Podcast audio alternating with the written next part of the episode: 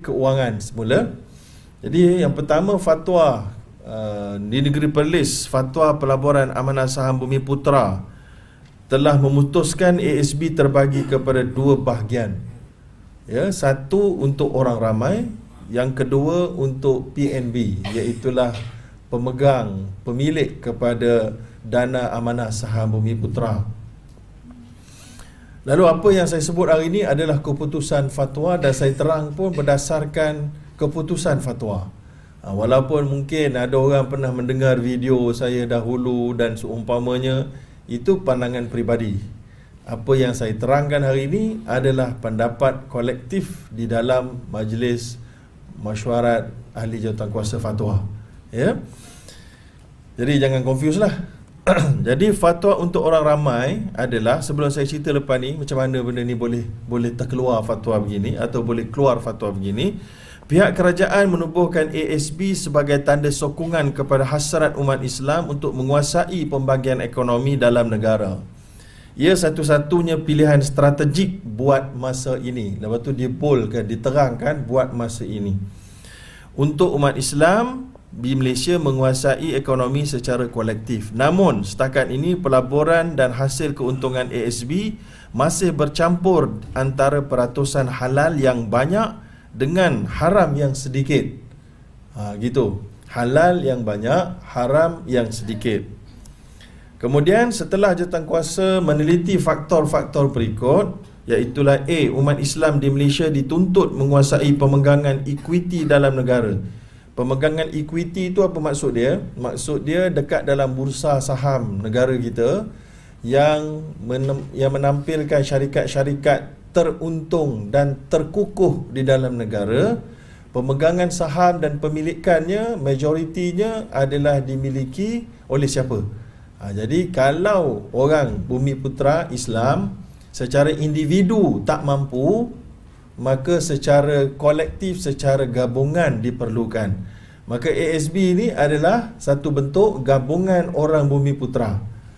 Lalu sebab kita nak beli secara personal macam orang bukan bumi putra dia pun cukup kaya. Ada yang beli 10 juta 20 juta 80 juta dalam saham-saham strategik di dalam negara.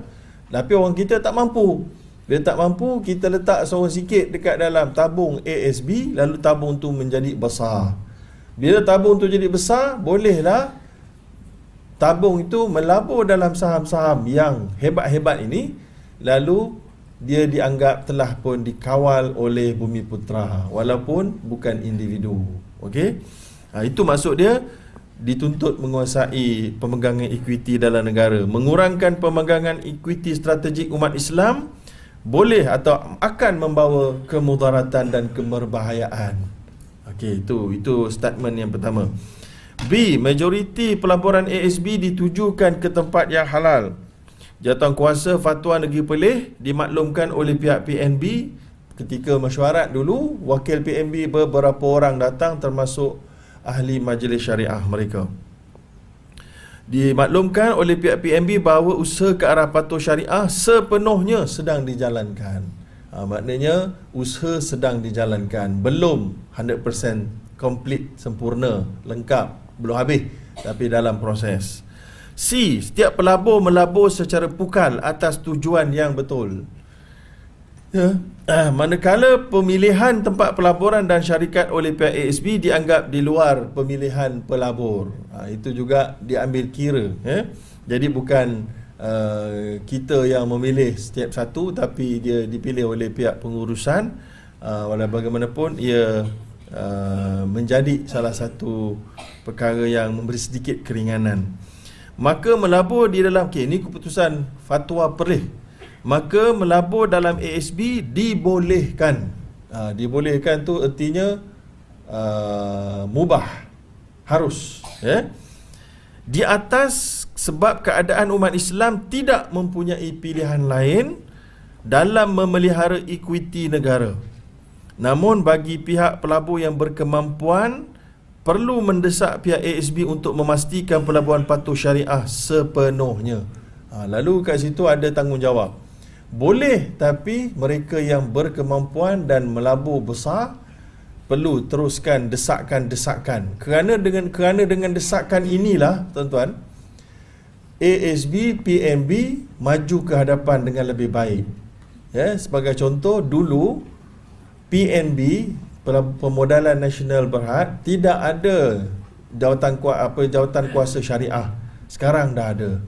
Dulu dia tak ada jabatan syariah yang mempunyai scholar ataupun ilmuwan yang duduk secara full time. Sekarang dah ada. Kerana desakan-desakan ini maka dia semakin uh, responsif untuk menuju ke arah patuh syariah sepenuhnya. Selain itu pelabur ASB ha, ni satu lagi yang perlu faham. Walaupun harus Majlis Fatwa Pelih telah membuat keputusan walaupun harus uh, pelabur ASB wajib. Ha, itu dia wajib tuan-tuan. Wajib melakukan pembersihan dengan mengeluarkan nisbah peratusan dari pulangan dividen yang haram berdasarkan maklumat semasa dari pihak PNB pembersihan itu boleh dilakukan dengan disalurkan ke pihak-pihak kebajikan yang tiada kepentingan secara langsung dengan pelabur. Okey, so jadi um, di sini ada dua benda. Satu, kalau tuan-tuan dapat dividen 6%, contoh, 6% tu katalah dalam bentuk duit, dia adalah RM1,000, contoh, RM1,000. Maka apa yang patut tuan-tuan buat, kata majlis fatwa pelih, tuan-tuan kena bersihkan sebahagian. Berapa? Ha, berapa tu perlu dapat maklumat daripada PNB. Lalu ini bermakna majlis fatwa pelih perlulah mendapat maklumat setiap tahun daripada PNB dan PNB perlulah memberi kerjasama untuk memaklumkan berapa peratus yang tak bersih untuk dibersihkan oleh uh, umat Islam di negeri Perlis khususnya. Ya, jadi kalau pada, pada waktu pembentangan oleh wakil PNB pada tahun pembentangan ini bukan tahun ni tahun waktu pembentangan ketah ni uh, dikatakan 20%. Ha, 20%. Jadi kalau tuan-tuan dapat dividen 6% ke 6.2 ke berapa 7 ke katalah dalam bentuk ringgit dia adalah 1000 atau ha, eh 1000 lah kata contoh. Tuan-tuan bersihkan 20% iaitu lah 200 ringgit. Ha, 200 ringgit tuan-tuan berikan kepada fakir miskin atau tuan-tuan berikan kepada mana badan-badan kebajikan awam. Begitu kaedah di negeri Perlis satu-satunya negeri yang mewajibkan pembersihan. Ya. Dan negeri-negeri lain semua kata harus. Dulu Selangor kata haram tapi telah mengubah fatwa mereka kepada harus. Dulu Pulau Pinang kata haram tapi telah mengubah fatwa mereka kepada harus. Lalu ini bermakna semua negeri di negara Malaysia mengharuskan pelaburan dalam ASB dengan satu saja negeri iaitu Perlis yang mewajibkan pembersihan mengikut statistik yang terkini. Tapi kalau tak ada gunakan benchmark ukur rujuk 20%. Eh? Itu fatwa Perlis tentang ASB bagi orang awam di negeri Perlis.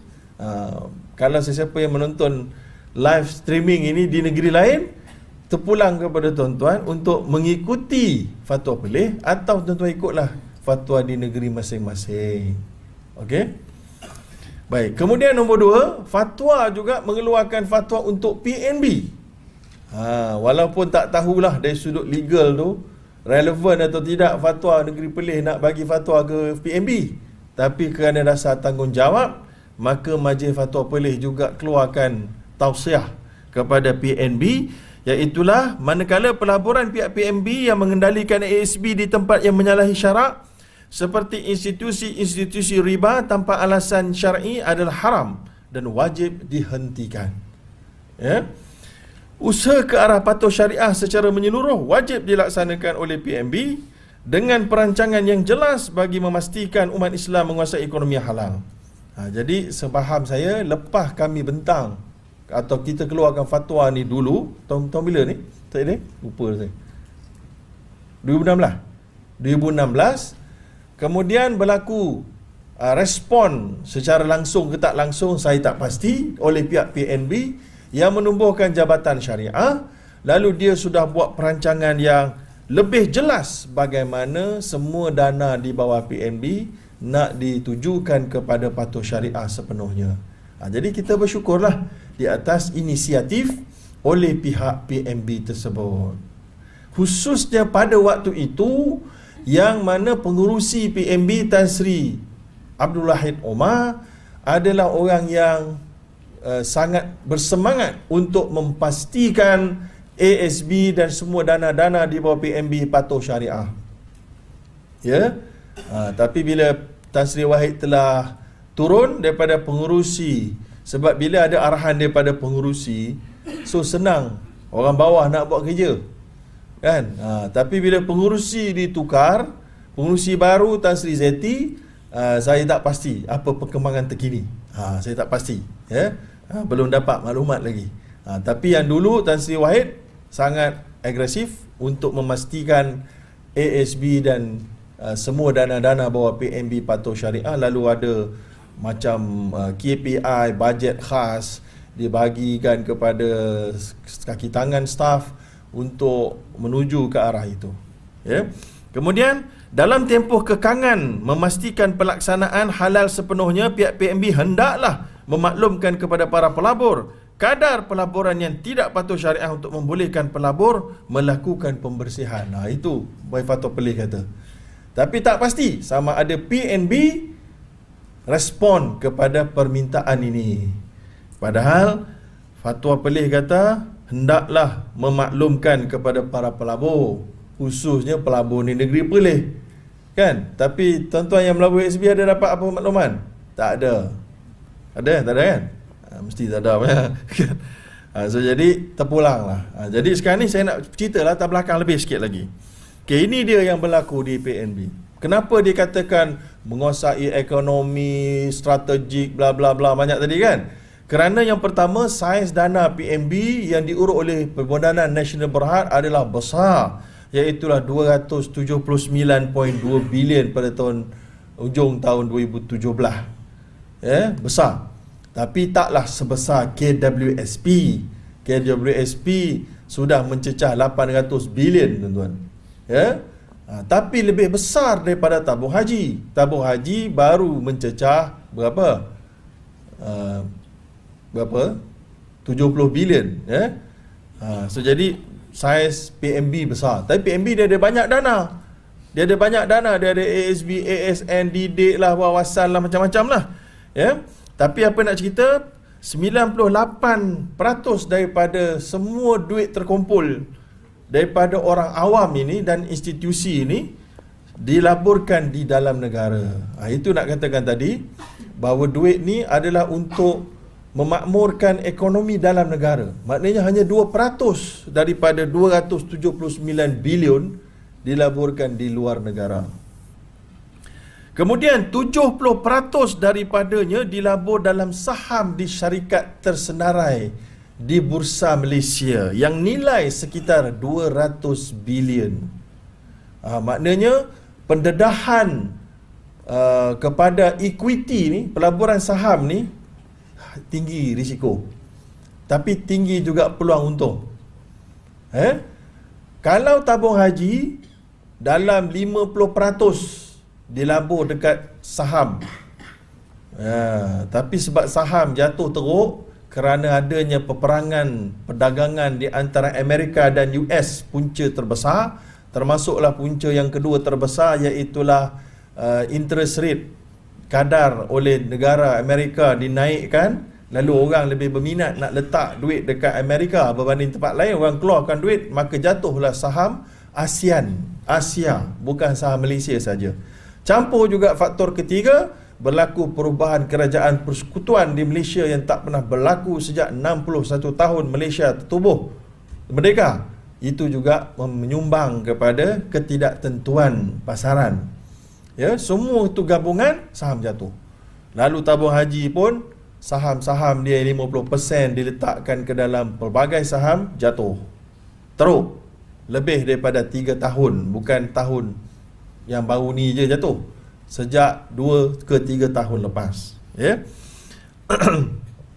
tapi PNB lagi berani 70% daripada semua dana tu diletak dekat saham. Oh, maknanya lagi tinggi besar risiko dan lagi besar peluang nak dapat untung.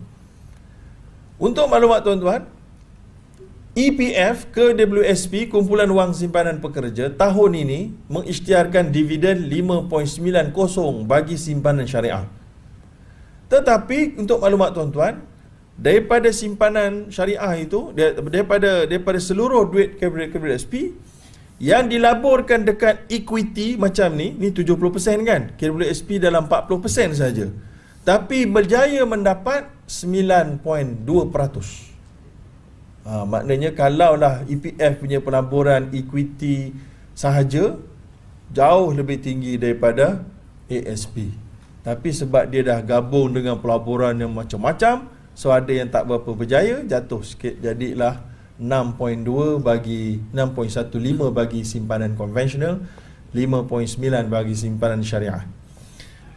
So 70% dilaburkan dalam saham dalam negara. Maknanya banyak manfaat kepada syarikat dalam negara dan lebih 10 syarikat terbesar ataupun strategik yang kita tunjuk sekejap lagi dan memiliki 10% equity ataupun pegangan ataupun saya nak mudahkan bahasa orang awam ni eh, ataupun pemilikan PNB atau ASB juga dalam syarikat trust seumpama TM ha, tapi saham syarikat TM ni sure rugi teruk lah.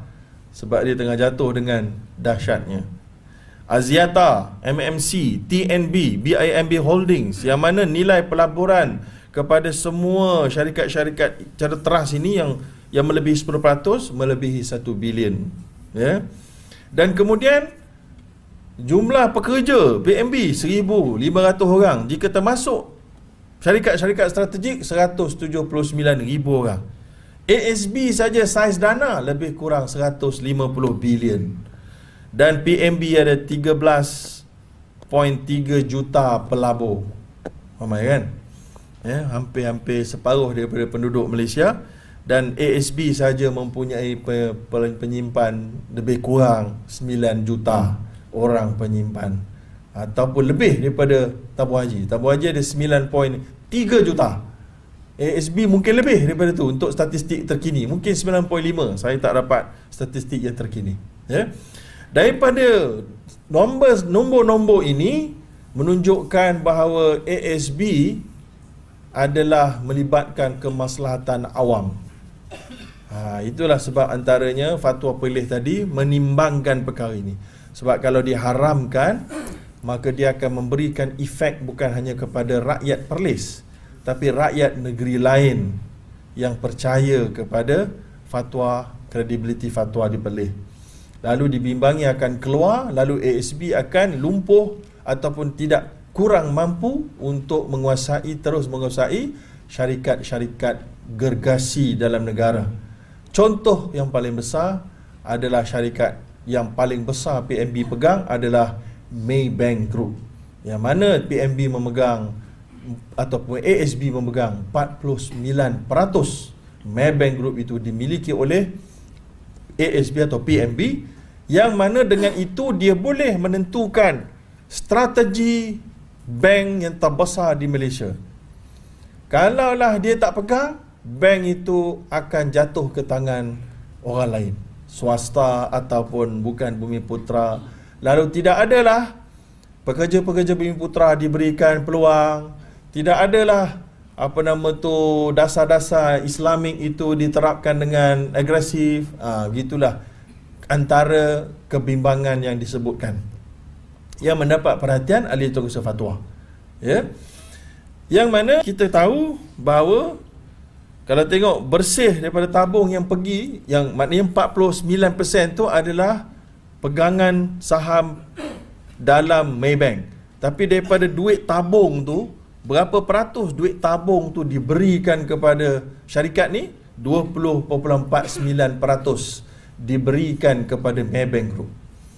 Dan teruslah ini menjadi kontroversi dari sudut hukum syarak.